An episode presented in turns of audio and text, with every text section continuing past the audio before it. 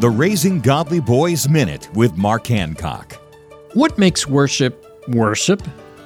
Jesus defined worship for the woman of Samaria at Jacob's well in John 4 23 and 24. But the hour is coming and is now here when true worshipers will worship the Father in spirit and truth. For the Father is seeking such people to worship Him. God is spirit, and those who worship Him must worship in spirit and truth. We should teach our children to worship God wherever they are, not just a church. What matters most in worship? The posture of our hearts and minds. He should be our focus. Locations and details change, but He is eternal and unchanging. Let's lead our boys to worship God in spirit and truth.